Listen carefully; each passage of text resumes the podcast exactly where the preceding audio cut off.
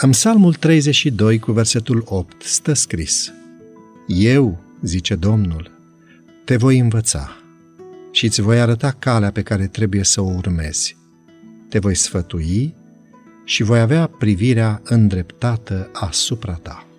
Ultima propoziție a rugăciunii domnești, ca și prima, ne îndreaptă atenția spre Tatăl nostru care este mai presus de orice stăpânire, orice autoritate și orice nume care ar putea fi rostit.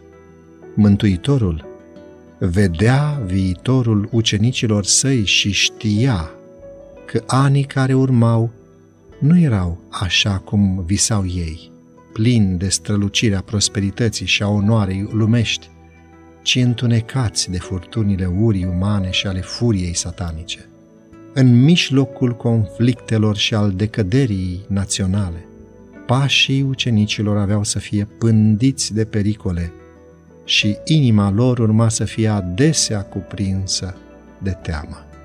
Ei aveau să vadă Ierusalimul pustiit, templul spulberat, serviciile lui religioase încheiate pentru totdeauna, iar poporul Israel împrăștiat în toate țările lumii, ca rămășițile unui vas naufragiat pe un țărm pustiu. Isus a zis, veți auzi de războaie și vești de războaie. Un neam se va scula împotriva altui neam și o împărăție împotriva altei împărății și pe alocuri vor fi cu tremure de pământ, foamete și ciume. Dar toate aceste lucruri nu vor fi decât începutul durerilor.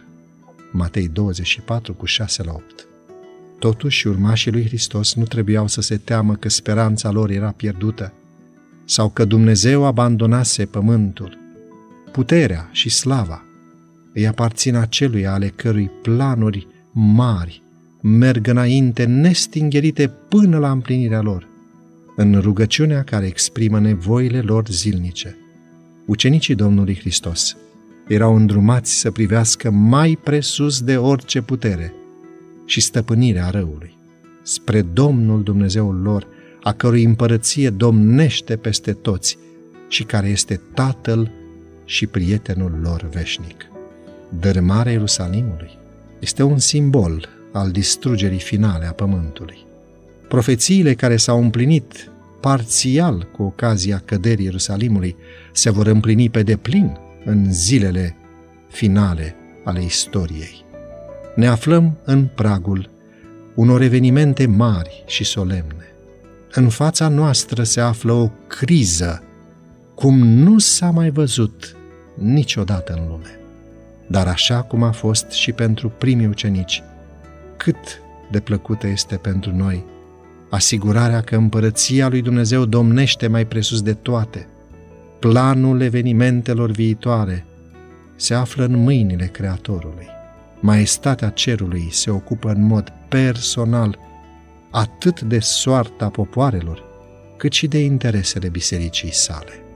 Învățătorul divin îi spune fiecarei persoane implicate în împlinirea planurilor sale, așa cum i-a spus lui Cirus, Eu te-am încins înainte ca tu să mă cunoști.